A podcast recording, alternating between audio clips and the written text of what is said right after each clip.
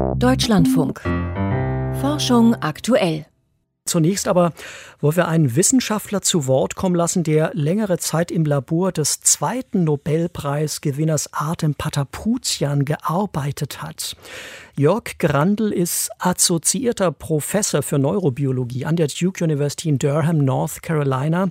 Und ich habe ihn vor der Sendung gefragt, hat die Entscheidung der Nobelversammlung am Karolinska Institut Sie überrascht?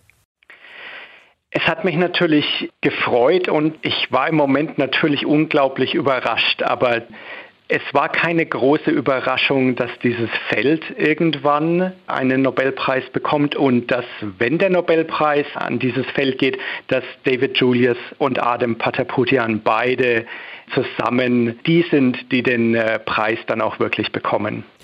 Bevor wir auf äh, ein paar persönliche Details zu sprechen kommen, die Frage an Sie, wie wichtig waren denn aus Ihrer Sicht die Arbeiten von David Julius und Artem Pataputian, um zu verstehen, wie wir Menschen letztlich die Welt wahrnehmen und darauf reagieren? Naja, man muss das einmal im Zusammenhang mit allen anderen Sinnesorganen des Menschen sehen. Unsere Sinne, der Sehsinn, der Geruchssinn, der Geschmackssinn, die sind schon alle lange ähm, entschlüsselt gewesen auf einer molekularen Basis. Also man weiß ganz genau, welche Rezeptoren, welche Moleküle alle notwendig sind, um Sehen, Riechen und Schmecken zu ermöglichen. Aber für den Temperatursinn und den Tastsinn, wie man mechanische Kräfte messen kann, wie der äh, Körper die wahrnehmen kann, das war eben noch nicht klar. Und das setzt es so in Relation, würde ich mal sagen. Das ist also schon spannend, dass genau diese so wichtigen Sinne wie für Hitze, Kälte und Druck erst in den letzten 25 Jahren eigentlich auf molekularer Ebene richtig verstanden worden sind.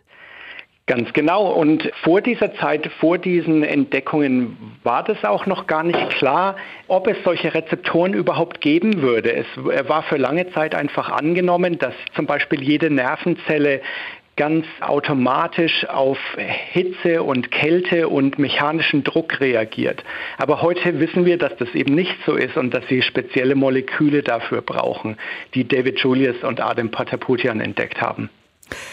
Wie ticken die beiden als Wissenschaftler? Sie kennen beide persönlich, haben David Julius öfter getroffen, waren vor allem aber fünfeinhalb Jahre lang bei Artem Pataputian als Postdoc im Labor. Wie würden Sie Fangen wir mit dem vielleicht an, den als Wissenschaftler beschreiben. Was zeichnet den aus?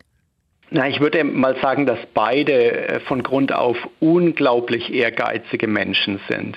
Es sind beide Leute, die sehr scharf nachdenken. Und ich würde sagen, die Fähigkeit, die sie dann wirklich so unglaublich erfolgreich gemacht hat, ist, dass sie ihre Arbeit nur auf die allerwichtigsten Fragen konzentrieren. Sie sind eben in der Lage, wirklich tief nachzudenken über ein Feld, über ein Problem und sich dann ganz genau zu entscheiden, was gemacht werden muss. Und alles andere wird dann links liegen gelassen. Und dieser extreme Fokus, der führt dann eigentlich zum Erfolg langfristig kommt auch eine extreme Hartnäckigkeit dazu. Ich habe gelesen, da mussten, als es um diesen äh, mechanischen Drucksensor ging, den Adam Pataputian letztlich ja entdeckt hat, diesen Rezeptor 72 Gene geprüft mhm. werden, ob sie einen Effekt haben oder nicht. Und bei den ersten 71 war die Antwort nein. Das heißt, äh, der wurde schon auf eine harte Probe gestellt, was seine Geduld auch anging.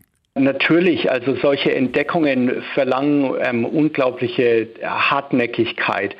Auf der anderen Seite würde ich sagen, dass auch was beide auszeichnet, ist die Fähigkeit, äh, früh aufzugeben. Wenn ein Projekt eben nicht gut funktioniert und schon erkennbar ist, dass es nicht zur Antwort führt, dann eben schnell aufzuhören, den Fokus in eine neue Richtung zu lenken und dort dann weiterzuarbeiten. Und ich glaube, das ist auch das, was die beiden wirklich von anderen auch nochmal unterscheidet. Schauen wir ein bisschen genau noch auf Adem Pataputian. Wie war die Stimmung da so im Labor, wenn Sie da fünfeinhalb Jahre waren? Ja, das war eine tolle Zeit, äh, weil also erstmal ist er ein ganz großartiger Mensch für die Studenten und Postdocs in seinem Labor. Die werden bedingungslos quasi unterstützt und können ganz frei ihre Forschung betreiben. Und das, das war eine tolle Zeit, war eine der schönsten Jahre meines Lebens, die ich dort verbracht habe. Und ich bin auch noch immer sehr gut mit Adem äh, Pataputian befreundet und wir telefonieren regelmäßig und schreiben uns und tauschen wissenschaftliche Neuigkeiten aus. Gibt es eine Anekdote, die Ihnen einfällt, die ihn so ein bisschen greifbar macht als Mensch? Oh, da nageln Sie mich jetzt fest.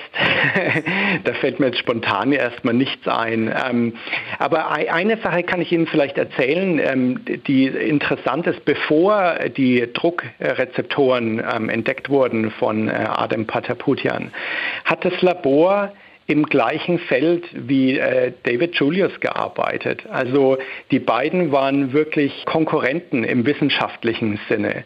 Und in der Zeit, in der ich in dem Labor gearbeitet habe, sind ganz viele Entdeckungen und Publikationen von diesen beiden Laboren wirklich gleichzeitig gemacht worden und die äh, ganz wichtigen Arbeiten gleichzeitig veröffentlicht worden. Also es war eine Zeit von ganz intensivem Wettbewerb. Das war auch die Zeit, wo der Mentholrezeptor dann entdeckt worden ist. Ne? Da waren Ganz beide genau. zugange. Hm? Von, von beiden Laboren Ganz genauso ähm, der Rezeptor TRPA1, ein Schmerzrezeptor, ist auch von beiden Laboren entdeckt worden. Und ein Wärmerezeptor TRPV3 ist auch gleichzeitig von beiden Laboren entdeckt worden. Also es war eine ganz aufregende Zeit dort in diesem Labor und in diesem Wettbewerb, in diesem Feld mit dabei zu sein, der eben alle stimuliert hat, wirklich hart zu, zu arbeiten, schnell zu arbeiten und wichtige Entdeckungen zu machen. Soweit das Gespräch mit Professor Jörg Grandl von der Duke University in Durham.